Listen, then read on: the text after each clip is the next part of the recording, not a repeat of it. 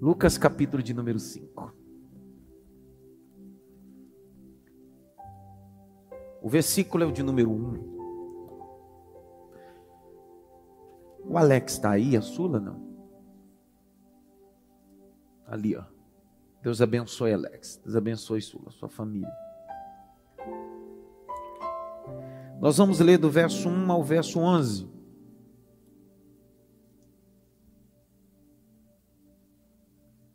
Aconteceu que Jesus, estando junto ao lago de Genezaré,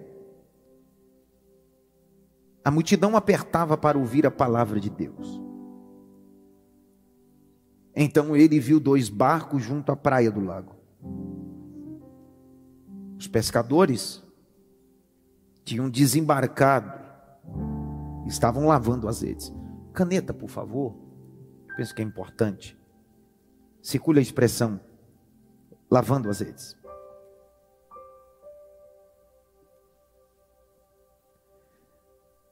Circula a expressão desembarcado. Porque há momentos na vida que você precisa desembarcar. Porque você só lava a rede depois que você desembarca. Entrando num dos barcos que era de Simão, Rapaz, na hora da leitura da palavra.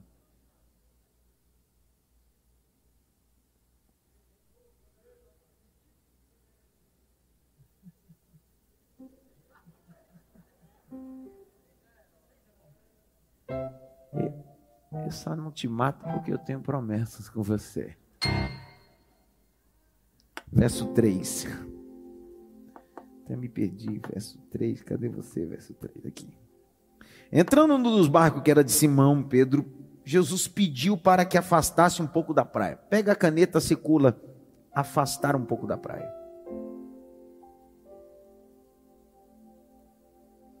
E assentando-se do barco, ensinava. Circule e ensinava. Ensinava. Cadê o pastor? Cadê o pastor Robson? Está em casa ele? povo de Suzano. É Suzano lá ou Itaquá? Pô, nada a ver.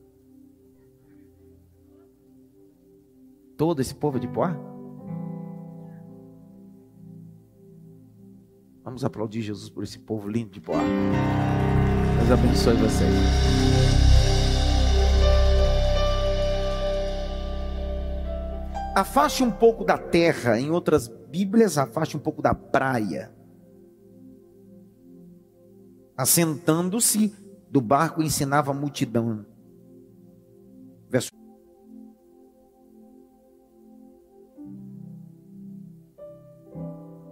E vocês para pescar? Cinco. Então a resposta de Simão disse: Mestre, havendo trabalhado, circula a expressão trabalhado, porque Deus só abençoa quem trabalha. O céu não abençoa vagabundo e preguiçoso. Outro dia no seminário eu disse vagabundo, teve um aluno que fez isso. Para que isso? É que a palavra vagabundo é errante original. E a primeira vez que aparece a palavra vagabundo na Bíblia foi Deus falando. A Bíblia diz em Gênesis capítulo 4 que o Senhor olhou para cá e disse assim: Vagabundo e errante será você. Ó, oh, então Deus não abençoa quem não trabalha. Quem não trabalha nunca viverá a prosperidade de Deus. Ninguém fala nada agora. Trabalhou o quê? A noite toda. Nada apanhamos. Sob. Sob. A expressão grego koine é ep. A vocalização da palavra aí é ep através de. Então a palavra é do grego, porque você precisa trabalhar a ideia não da língua portuguesa, mas a partir dos textos originais, o que este homem está dizendo é através de. Eu só vou fazer através de. Eu só vou me movimentar através de. Eu só vou avançar através de. Aí ele vai dizer: Você vai fazer isso através do que? Olha o texto: Sobre a tua palavra lançarei a minha rede. É através dessa palavra. O que me movimenta é a palavra. Final do verso de número 5. Qual é a última palavra que termina? Redes. Por que, que tem tanta rede nesse, nessa história? Porque você está esperando Jesus fazer se você nem rede tem.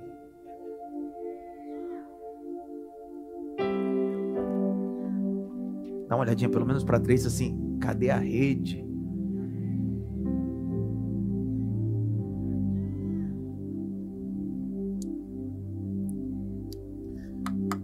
Seis.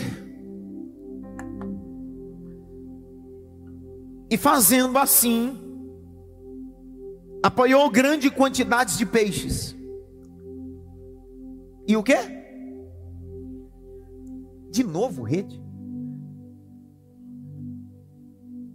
Deus quer usar alguma coisa que está na tua mão.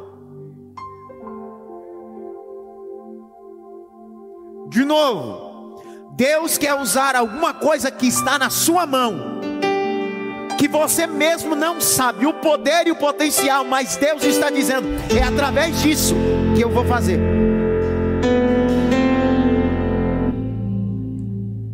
Começaram a romper, verso 7. Então fizeram sinais aos companheiros do outro barco, para que fossem ajudados, e foram e encheram ambos os barcos, pondo quase a afundar. Vendo isso, Simão Pedro prostou seus pés de Jesus, dizendo: Senhor, afaste de mim, porque eu sou um homem pecador.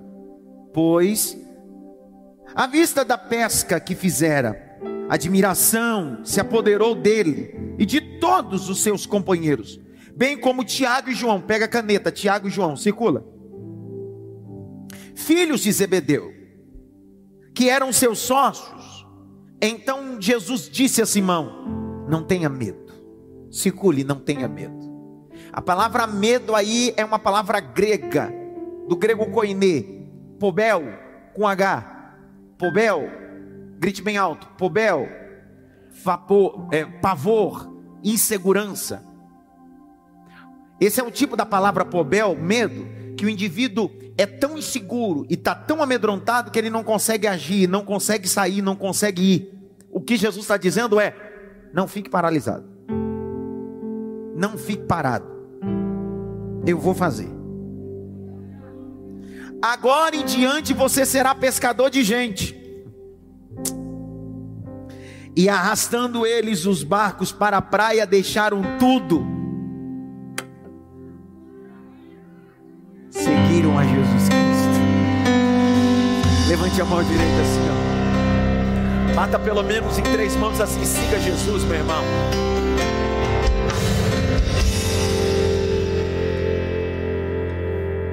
Rodolfo, fica em pé, Rodolfinho. Daquele glória gostoso. É isso aí. Na série dos 35 milagres de Jesus, esse é o terceiro. Após os dois milagres acontecerem dentro de um território geográfico chamado de Caná da Galileia, agora Jesus está à beira do mar da Galileia. Na verdade, não é um mar, é um grande lago. 14 por 21 é a dimensão desse ambiente. Deus me deu o presente de atravessar esse mar da Galileia, ter essa sensação em 2014. Deus me deu o privilégio mais ainda de comer o peixe pescado dentro do mar da Galileia, a tilápia, tão costumeira que se pesca ali. Esse mar da Galileia é cercado por grandes colinas. Do outro lado existe Decápolis, Deca 10, Cápolis cidades, as 10 cidades. Uma dessas cidades está relatada biblicamente a experiência que Jesus teve, chamado a cidade de Gadara, aonde Jesus foi atravessando o mar da Galileia, de um território monoteísta, palestino, até um território monoteísta. Monoteísta do lado de cá e politeísta do lado de lá. Recapitulando. Quando Jesus chega ali, expulsa uma legião de demônio, fazendo alusão à legião romana de seis mil soldados. Redobre a atenção. Seis mil soldados.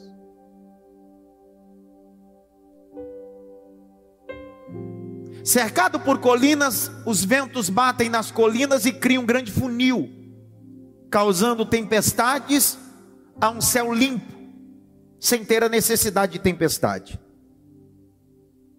Eu vi outro dia alguém empolgado falando que Pedro era um mero pescador peba. Desinformado. Eu disse, meu Deus. O ramo da pesca era um dos ramos mais empreendedores na época. Era tão empreendedor que Pedro não era um pescadorzinho, ele tinha até sócio. Você leu comigo no texto. Quando você vai a Cafarnaum nos dias atuais, você tem a oportunidade de visitar a casa de Pedro em Cafarnaum, histórica, nove cômodos preservada dentro da estrutura econômica que esse homem tinha. Então ele não pescava por lazer. E também você não pode olhar esse texto que na perspectiva só porque ele não pescou a noite toda, isso poderia levar sua empresa à falência. Não, não, não. Eu sei que Alguns sensacionistas gostam de pegar esse texto e fantasiar dizendo: Pedro estava pescando e não pescando, ele poderia quebrar a empresa dele. Se um dia mal faz alguém quebrar a empresa, é porque a empresa está quebrada. O texto não diz isso.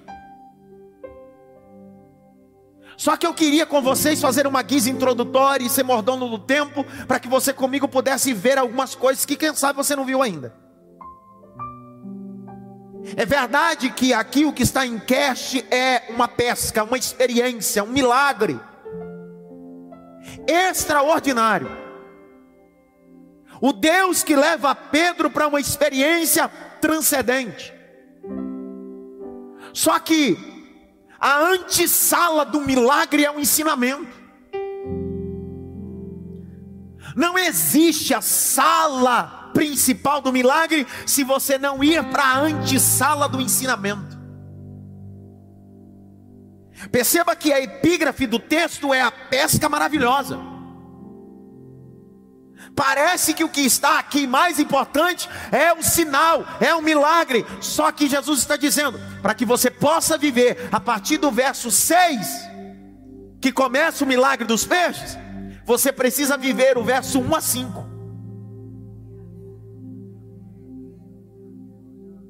Não, não vai acontecer o verso 6 de grande pescaria, grande milagre, grandes coisas, se você não entender que o verso 1 começa dizendo: E Jesus ensinava. E eu comecei a pregar agora. O que Jesus está dizendo na nossa alma nessa terça-feira, nessa série, é o seguinte: eu vou fazer o verso 6. Mas você precisa entender que você precisa sentar para aprender o que eu estou te ensinando. Enquanto você não for ensinado, enquanto você não aprender, você nunca vai viver o verso 6, que é a grande pesca. Então eu só vou te levar para o grande milagre depois que você aprender. Ninguém acessa o ambiente do milagre, neófito, tenro. O ambiente do milagre é um ambiente que é acessado depois que eu passo pelo processo do ensinamento. O que a igreja primitiva chamava de didaquê, palavra grega, ensinamento, doutrina.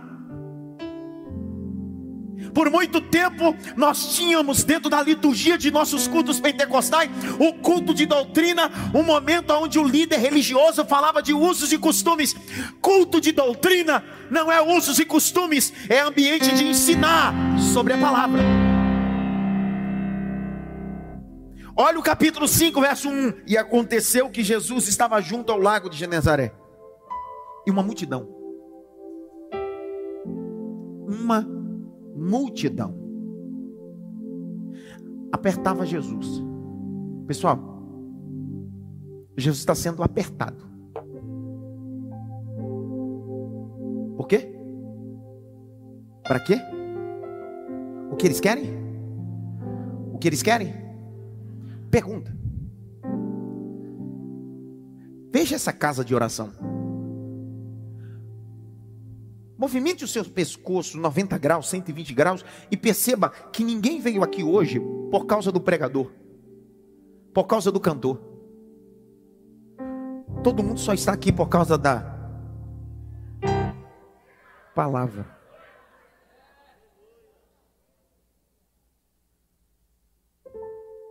A multidão apertava porque tinha sede da palavra, fome da palavra. O texto de Amós diz bem assim: haverá dias não fome de pão nem sede de água, mas fome e sede da palavra. Se essa multidão está indo à beira do mar da Galileia para ouvir a palavra, se o ambiente de exposição da palavra é na sinagoga. Na sinagoga se ensina a lei na sinagoga, se expõe a lei. Só que o problema é que na sinagoga a palavra não tem mais vida.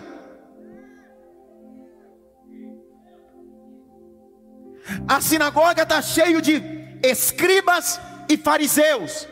E no ambiente onde tem muito escriba e fariseu, a palavra é só letra.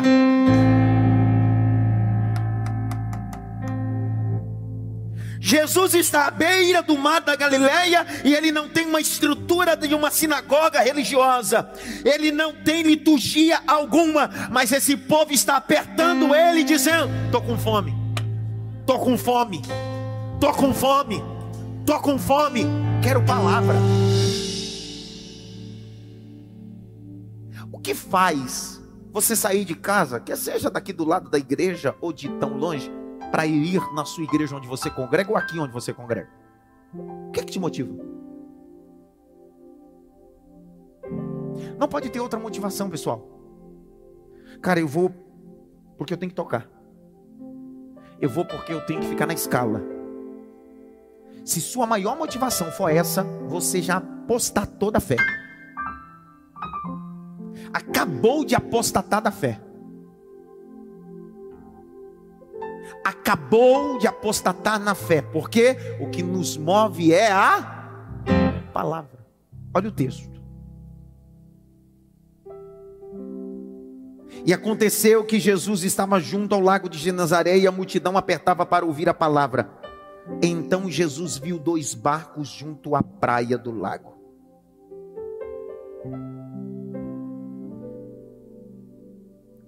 Eu já disse aqui uma vez, torno a repetir. Se o propósito da narrativa do texto é deixar ênfase que Jesus vai entrar na, no barco de Pedro e é a pessoa onde Jesus vai operar um milagre ou vai comissionar, qual é a necessidade de falar que tem dois barcos? Não está narrando um fato, sim ou não?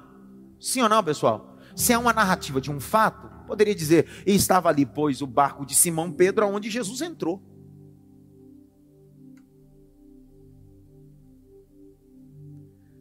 Só que o texto de Lucas ele faz questão de mostrar que não tinha um barco, dois. Permita ensinar a vocês, é, repartir com vocês um ensinamento. Quando você pega Mateus, Marcos e Lucas, você não tem como estudar essa história da pesca sem juntar os três, chamado de sinóticos. Escreva aí, sinóticos. Sinótico é a junção de duas palavras, sim, junto, ótico, visão, juntos com a mesma visão. Daí vem a expressão sinótico. Por que sinótico? Porque quando você lê Mateus, Marcos e Lucas, uma história corrobora com a outra, uma história complementa a outra. Por isso é chamado de visão junta. Por que, que o texto de João não é reconhecido como sinótico?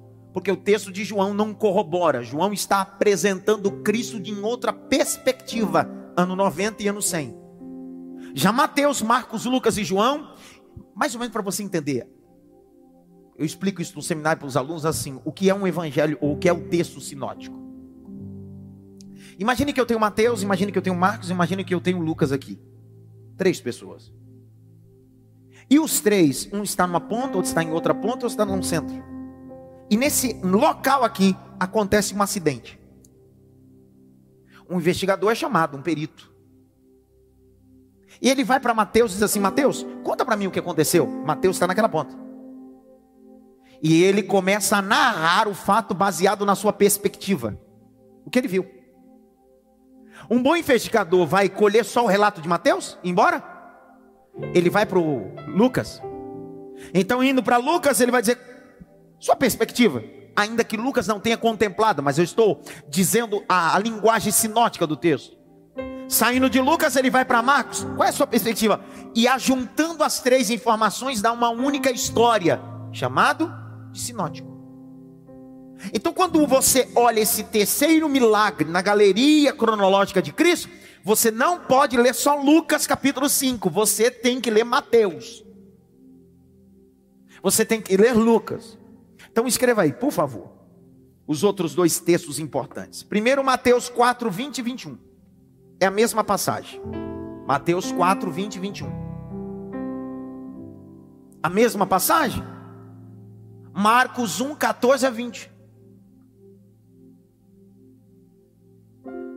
Quando você vai ler Mateus 4, esse milagre, Mateus não fala de dois barcos, Mateus não fala de rede lavando, Mateus não vai profundo no detalhe, só que ele traz detalhe que Lucas não fala. Se você pegar os três textos, quem vai mais detalhado é Lucas, só que ele não traz toda a revelação do fato. Por isso que eu vou com vocês utilizar esses três textos: Mateus 4, Marcos 1 e Lucas 5, e eu termino.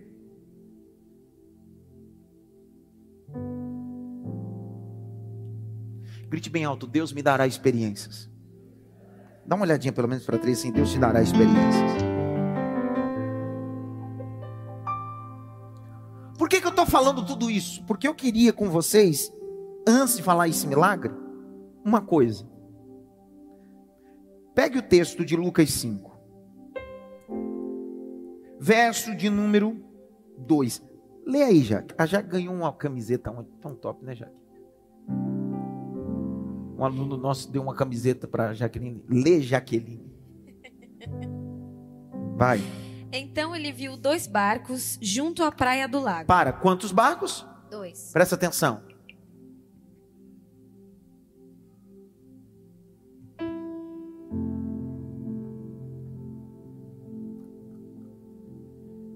Quantos barcos? Dois barcos. Presta atenção. Por mais que Cristo queira fazer no barco de Pedro, se você não deixar ele entrar, ele entra no barco de outra pessoa.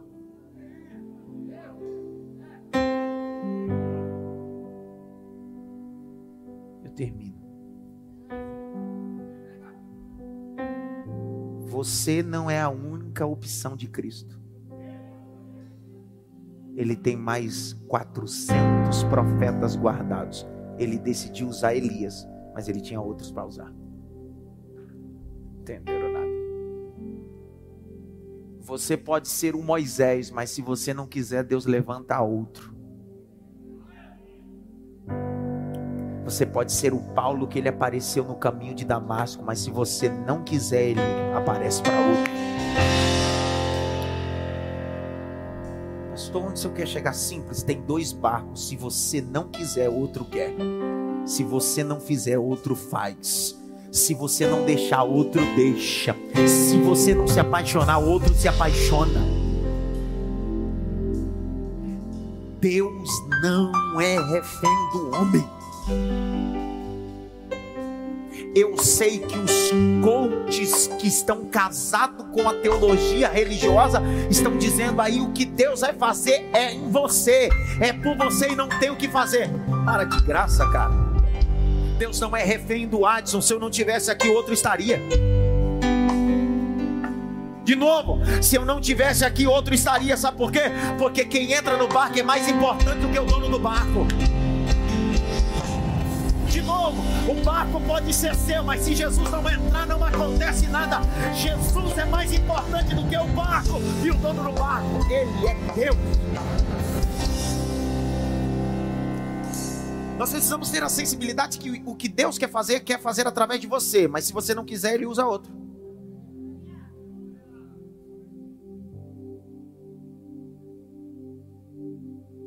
Procurei um homem que estivesse na brecha. Texto de Ezequiel. Procurei um homem. Deus está dizendo: estou à procura de um homem, não de um ser especial.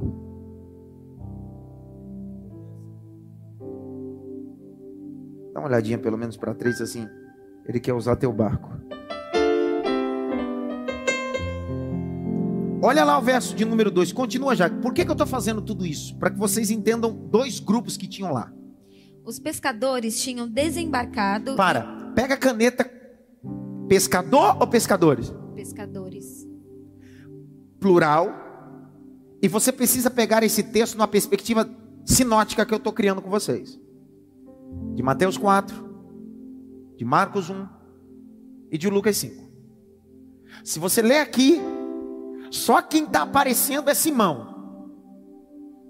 Lá no finalzinho do capítulo 5, vai aparecer lá no verso 9, Tiago e João. Está vendo aí? Tiago e João. Só que quando você pega os textos sinóticos, você vai perceber que o André aqui, o Lucas não fala. Só que André está aqui também. Então existem quatro discípulos nessa história, dividida em dois grupos. Um grupo, Pedro e André. O outro grupo, Tiago e João. Por isso que tem dois barcos.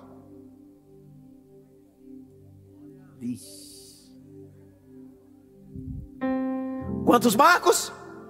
Quantos grupos? Primeiro grupo, Simão e André.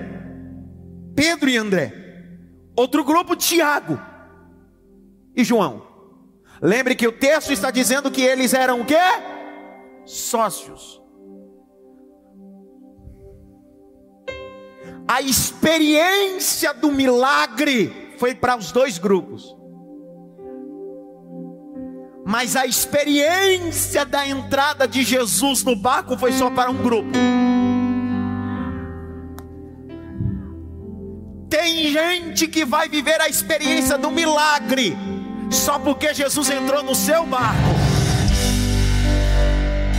De novo, para você entender, tem gente que vai viver a experiência da grande pesca, vai gozar da beatitude, só porque Jesus decidiu: vou entrar no teu barco e você diz: entra, Senhor, vai, Senhor, eu abro mão de tudo, vai. É mais ou menos como no Egito antigo, gente que comeu e não faltou pão por causa de José. Tem gente que vai passar bem na crise só por causa de José. Ninguém entendeu nada. Levante a mão direita aí, eu quero liberar essa palavra, só quem toma posse. Na história você é o José de Deus. Na história você é o Simão de Deus, o Pedro. Através de você, Deus vai abençoar muitas pessoas. Tem alguém que pega essa palavra? Tem alguém que vive essa palavra aqui ou não? Que alemão são dois grupos, dois barcos. Em uma embarcação, Pedro e André em outra embarcação, Tiago e João. Só que cada grupo atua de um jeito. Eles estão vindo de uma noite que não se deram bem, não teve um resultado relevante, não foi top. Só que eles percebem que não é porque deu tudo errado que eu tenho que parar de trabalhar. Eu estava hoje remoendo, ruminando isso, e o Espírito estartou na minha alma, dizendo: no dia do fracasso, não pare, se prepare para o futuro de vitória. Quem chora quando perde, esquece de planejar para amanhã viver o que Deus tem para ele. Não é tempo de chorar e não é tempo de parar, é tempo de trabalhar. Por que dois grupos? Grite bem alto, dois grupos. Lembra? Texto sinótico? Juntos na mesma ótica? O texto aqui, olha, Lucas 5. O que é que o barco de Simão Pedro com André estava fazendo? Leia aí, Jaque. 5, verso de número 2. Então ele viu dois barcos junto à praia do lago. Os pescadores tinham desembarcado e estavam lavando as redes. Se você olhar nesse texto, você vai dizer: eles estavam lavando. Só que olha comigo Mateus capítulo 4, vai lá. Verso 20 e 21. Vamos olhar os outros dois textos. Lê, Jaque. Então eles deixaram imediatamente as redes e o seguiram. Pouco mais adiante, Jesus viu outros dois irmãos, Tiago, filho de Zebedeu, e João, o irmão dele. Eles estavam no barco em companhia de seu pai, consertando as redes, e Jesus os chamou.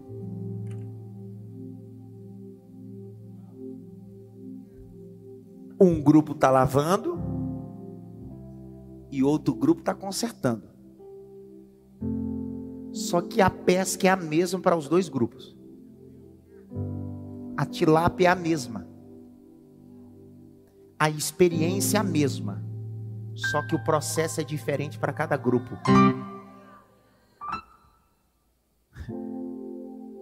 Então não usa a tua receita para querer abençoar o outro, dizendo conserta quando ele na verdade não precisa consertar, ele precisa lavar. Não pede para lavar quando na verdade na vida do outro ele não é lavar, é consertar. Então não faça da sua experiência a experiência dos outros. Para cada um tem uma experiência particular. O que Jesus está dizendo é: um lava, um grupo lava, o outro grupo. Só que quando for viver o milagre, os dois vivem. Isso mexeu comigo hoje. Espírito de Deus ali na sala, no gabinete, que nem gabinete eu tenho na sala.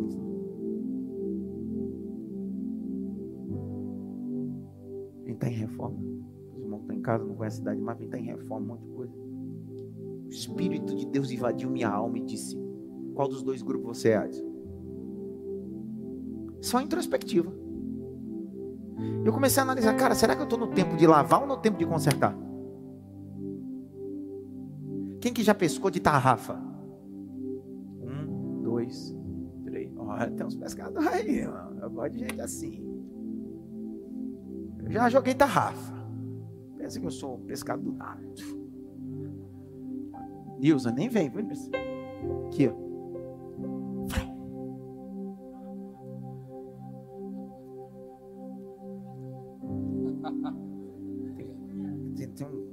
Habilidade, uma coisa. Né? dia eu vou ensinar para vocês como é isso. Cheio de chumbinho. Você vai jogando. E nem sempre dá certo. Porque às vezes você acerta um cardume, acerta um peixe, dois peixes, ou às vezes você acerta um monte de mato e um monte de galho. Só que você não pode parar. Porque enquanto você vai lançando a tarrafa ou a rede, você precisa trazê-la e ir limpando a sujeira. Porque se você não limpar a sujeira, você não consegue pescar. Muito dos resultados da pesca não depende só como o indivíduo lança a rede, é como o homem trata a rede.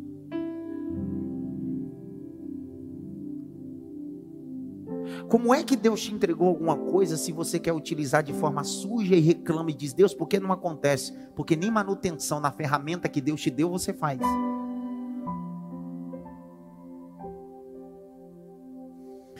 Outro dia, um aluno me perguntou qual é o segredo de ter tanto conteúdo. Eu disse, eu lavo a rede todo dia, toda hora. Dá para imaginar que eu prego toda terça-feira? Eu dou aula toda segunda e toda quarta, todo domingo fora as agendas extras que eu ministro fora. Porque eu não sou esse pregador itinerante que viaja o Brasil, o mundo com cinco mensagens. Ele só tem cinco. mas Tem um pregador que anda o Brasil todo com cinco mensagens. Aí ele faz os outros pregar no lugar dele porque não tem mensagem mais.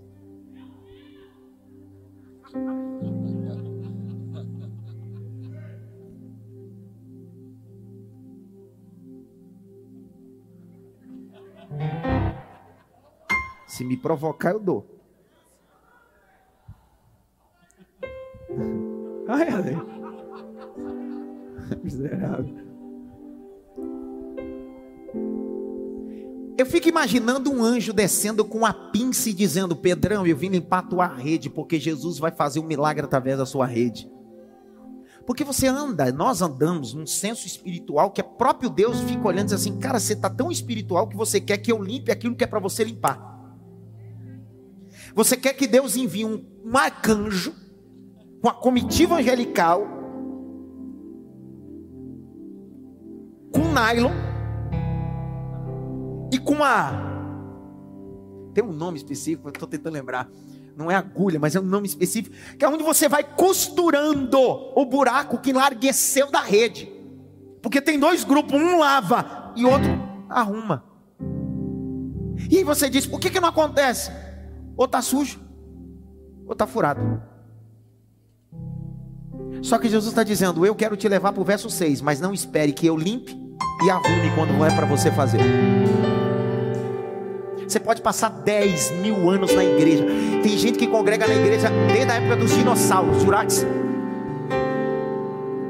Está dois milhões de anos, os dinossauros foram extintos. Você continua na igreja e diz: Por que, que Jesus não faz nada na minha vida? Nada muda. Como é que ele vai fazer? Se ele está esperando do verso 1 até o verso 5 para você lavar e arrumar. Porque depois que você lavar e arrumar, ele diz: Vamos para águas profundas. Vamos embora, vamos embora, vamos embora.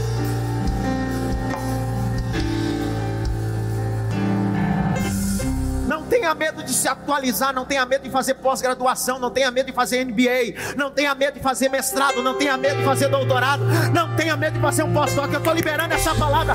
Não tenha medo de fazer inglês, não tenha medo de fazer espanhol, não tenha medo de atualizar, limpar, porque aonde Deus vai te levar é um ambiente profundo.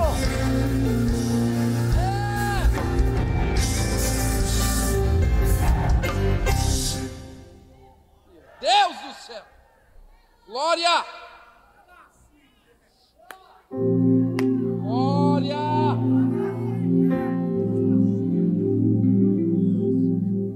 Para alguns, enquanto você está arrumando e lavando, é perda de tempo. Porque alguns podem dizer: Eu não posso perder tempo, eu preciso pescar, eu preciso pescar, eu preciso pescar. Esses homens, esses dois grupos, acessam a praia dizendo: Trabalhamos muito à noite, não rendeu nada, e não adianta continuar se eu não limpo, se eu não conserto. Existem coisas na vida que requer manutenção pessoal.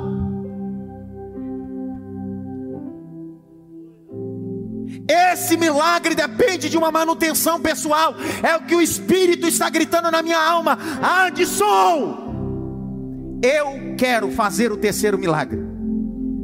Eu quero que você viva grandes pescarias, mas faça manutenções na sua alma.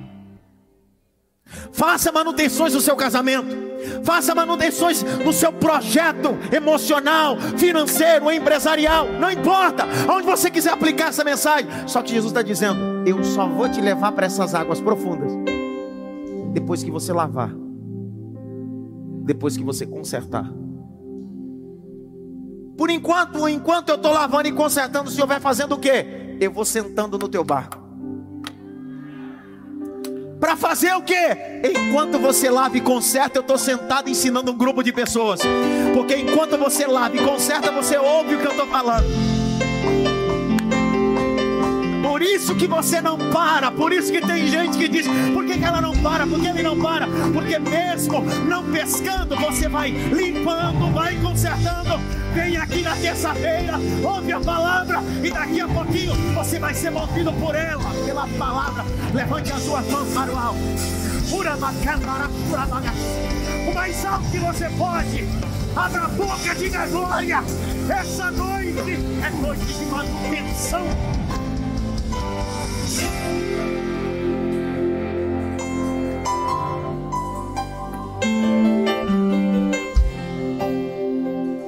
Eu quero viver algo novo. Faz meu coração arder de novo, fazendo todo medo desaparecer, trazendo novo amanhecer. Oh, eu quero viver algo novo. Grite bem alto. No mesmo mar, dois grupos, agindo de forma distinta, mas a mensagem é única. Por isso que enquanto eu estou pregando, a mensagem é única, só que dois grupos estão me ouvindo. Tem gente que está no grupo de limpar a rede, está dizendo, preciso limpar algumas coisas. Eu estou entendendo o que Jesus está falando na palavra. Aí tem um segundo grupo que diz assim: eu não preciso limpar, não, já limpei, eu preciso só consertar agora. Mas o importante de tudo é quando Jesus levar um barco para a experiência, os dois vão viver a experiência da grande festa. Tem gente que caminha com você que vai viver o que você está vivendo. Deus do céu, cara.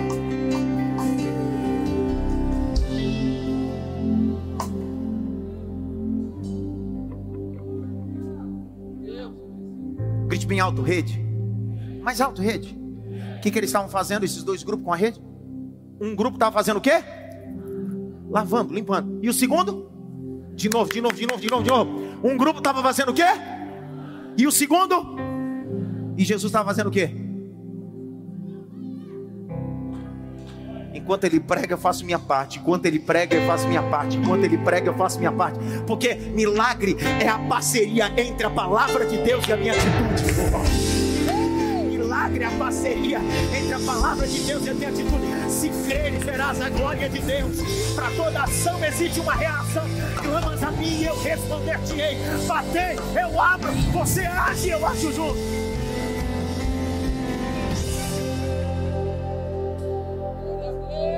Dá para viver depois do fracasso uma inércia. Dá para imaginar esses dois, esses dois grupos, que eram sócios. Depois de passar a noite toda pescando, estavam desgastados fisicamente, sim ou não? Pessoal, sim ou não? Ô Joel, não era melhor ir para casa descansar e depois vir descansado para lavar e arrumar, sim ou não? Só que esses dois grupos estão me ensinando: nunca deixe para amanhã o que você tem que fazer hoje.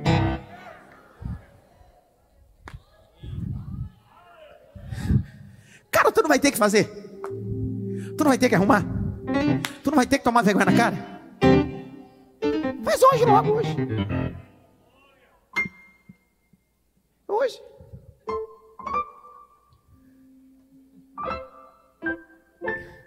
Você vê que ele está com dente agora?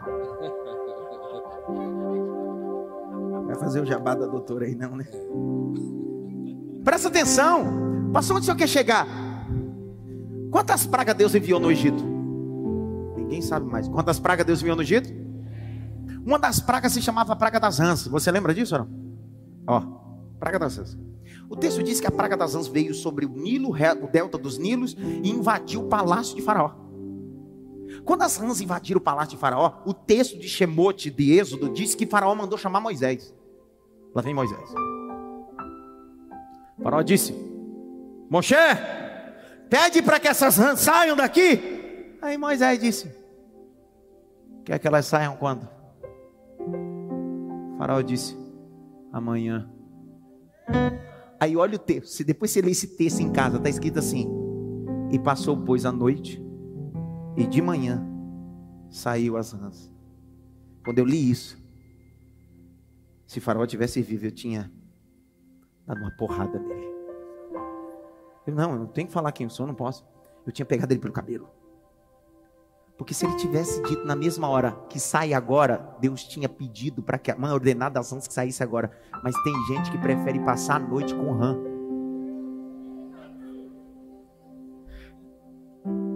os olhos estão tá verde agora. Eu não acredito que essa mensagem que Deus está liberando hoje, você vai deixar ela se cumprir amanhã. Com a mão levantada, eu vou liberar uma palavra para você ver. A Bíblia diz em Lucas capítulo 19: E Jesus ia passando, e um chefe dos publicanos subiu numa figueira. E Jesus olhou para ele e disse assim: Amanhã me convém pousar na tua casa. Daqui dois dias me convém pousar na tua casa. Jesus disse: Hoje me convém pousar na sua casa. Vou liberar mais uma do mesmo começo. E Jesus entrando na casa dele, ele disse: Senhor, você deu para alguém, eu restituo quatro vezes mais. E metade do que eu tenho eu dou aos pobres. Jesus olhou para eles assim: amanhã chegará a salvação nessa casa. Semana que vem chegará a salvação nessa casa. Ele disse, hoje, hoje, hoje.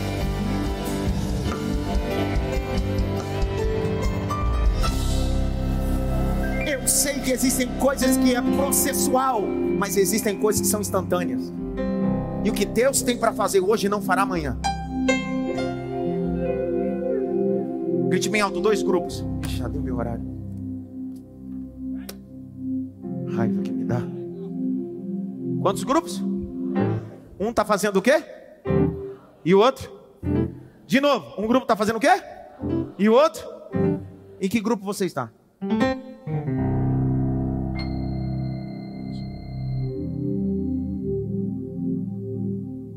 O que Jesus precisava para operar um milagre? Estava na mão dos outros ou estava na mão dele? Chamado de rede, grite bem alto, rede. Jesus não poderia dizer a esses homens: Vamos a águas profundas. Chegando nessas águas profundas na Galileia, no mar da Galileia, dizer bem assim: Pedro, eu sei que você pescou a noite toda, está cansado, limpou. Pedro, senta aí. Dá para imaginar eu lendo esse texto hoje dizendo: E então Jesus disse: Pedro, senta. E Jesus disse: Vem, tilápias. Começa a saltar. Aí imagina a aplicação que eu daria dando hoje aqui, ó. Hoje o milagre vai pular no seu barco. O que teria de gente voando? Eita, tomei posse. Só que Jesus está dizendo: Eu sei que você trabalhou a noite toda. Eu sei que você ainda limpou. Mas quem vai jogar a rede é você ainda, se você quiser viver alguma coisa. Tá cansado, mas não para. Tá cansado, mas não para. Pode ser nessa última tarrafada, pode ser nessa última lançada que Jesus está dizendo: tá um milagre aí, tá um milagre aí, tá um milagre aí, tá um milagre aí. Eu estou liberando essa palavra, Deus. Era para você cruzar o braço, Deus, e receber essa palavra, cara, porque Jesus está dizendo: eu vou operar milagre aí.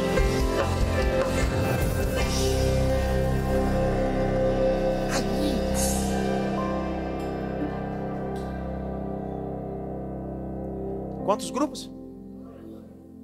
Cada grupo tinha o seu própria, sua própria rede. De novo. Quantos grupos? Cada grupo tinha sua própria. Uma rede foi limpa e uma rede foi consertada. Só que o que Jesus queria fazer, queria fazer através da rede que estava na mão deles.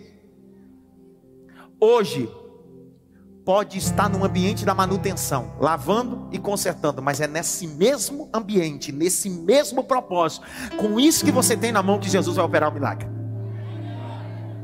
Eu vou trocar, Jesus diz, conserta que eu vou usar isso daí. Eu vou fechar a empresa, Jesus diz, não fecha não, porque eu vou usar isso daí eu vou sair, assim diz o Senhor. Eu vou utilizar isso que está sujo, cheio de buraco. Se você limpar, se você consertar, eu uso isso, meu nome é glorificado. Acabou. Eu só prego para quem tem fé, irmão. Eu sou igual cozinheiro, fazer comida para quem não está com fome é a pior coisa. Eu só prego para quem tem fé, eu só prego para quem tem fé. Grite bem alto: a rede é minha, mas o milagre é de Cristo. Então nunca vá para águas profundas se você nem limpou e nem consertou as suas redes para viver um milagre que você nem se preparou para ele.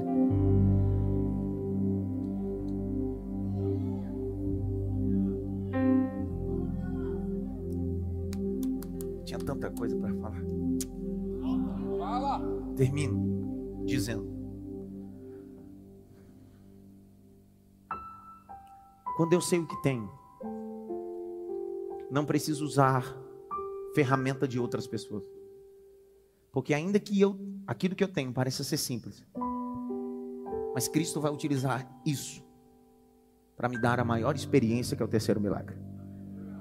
Às vezes você tem algo na mão que você está utilizando há tanto tempo, mas você não sabe o que você tem. Ó, pega isso daqui Há muito tempo você está utilizando uma coisa que você não sabe nem o que é. E nessa terça-feira Jesus está dizendo: Eu vou mostrar que isso é mais importante do que você imagina. Mas eu conheço, é minha área, tá? Um dia Jesus apareceu na planície do Sinai e apareceu um cara que fazia uma profissão há 40 anos. E há 40 anos ele tinha o mesmo cajado. Jesus perguntou para ele: O que é isso na sua mão? Ele disse: Pedaço de madeira. Faz tanto tempo que você faz isso, não sabe nem o que tem na mão. Joga no chão. E o texto diz: E virou em serpente. E ele se assustou. Por que se assustou? Porque há 40 anos ele tem algo na mão e não sabe nem o que tem. E é isso que vai acontecer na sua vida. Você vai se assustar o que Deus vai fazer com aquilo que você tem. Não, Deus não vai, pastor, Deus vai mandar alguém com algo novo. Não, não, não. Deus está dizendo, eu vou usar o que você tem para você entender que eu sou Deus. E no meio desse processo, irmão, eu estou sentindo uma graça de Deus aqui, irmão, que é um ambiente profético de Deus na palavra. Existe dentro desse processo algumas pessoas que vão atravessar e vão dizer bem assim: Isso aí é insignificante, eu vou te dar algo novo. Com isso aqui você vai. É gente que tem parentesco com Saul. Porque tem gente que não tem peito, não tem coragem como você de enfrentar Golias e gigantes. Mas quando você se posiciona, ele acha que você vai vencer os gigantes com a espada dele, com o escudo dele, com a armadura dele. Mas não se esqueça, você vai vencer o gigante é com a sua própria funda com a sua própria ferramenta. Você não precisa de armadura de Saul, você precisa da sua própria funda de pedras lisas.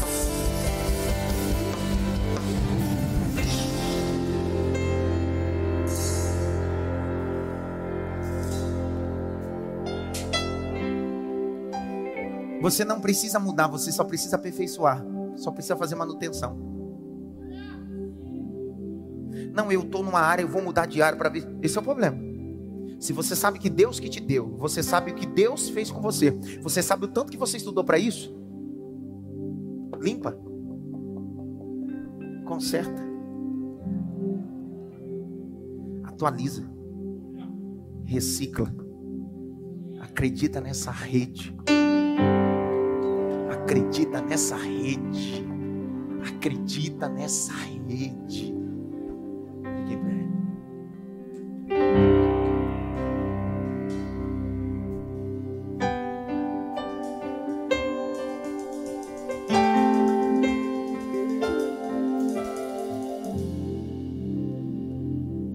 É a sua rede?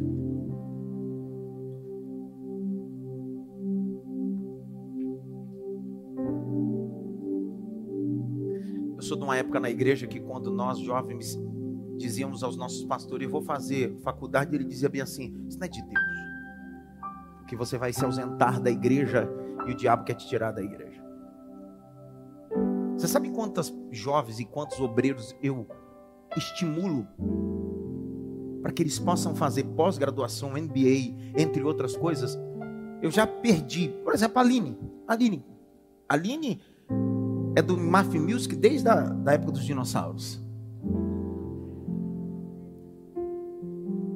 A Aline está afastada do Ministério de Louvor há dois anos.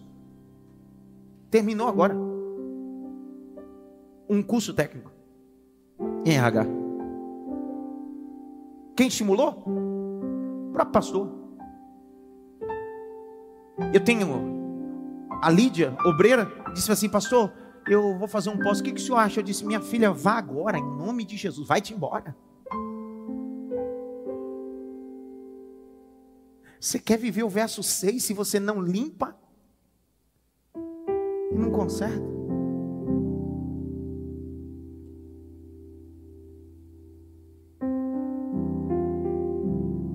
Haverá terceiro milagre se você não fizer a sua parte.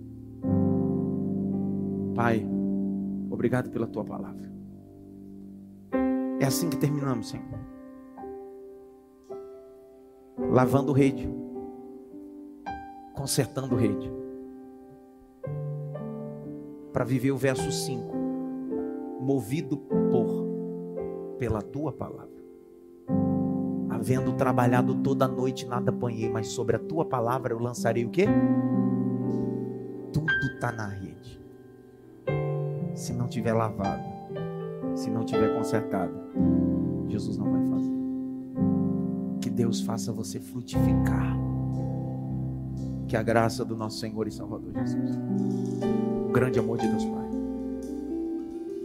a consolação e a união do Espírito Santo seja com todos não só agora, mas para tudo sempre. Quem mandou largar a rede? Quem mandou largar a rede? Quem mandou você parar? Volte para o mar alto, no lugar da sua vergonha, eu vou te honrar. Quem mandou largar a rede?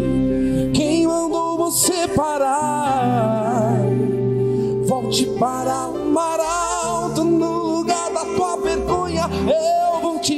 honrar.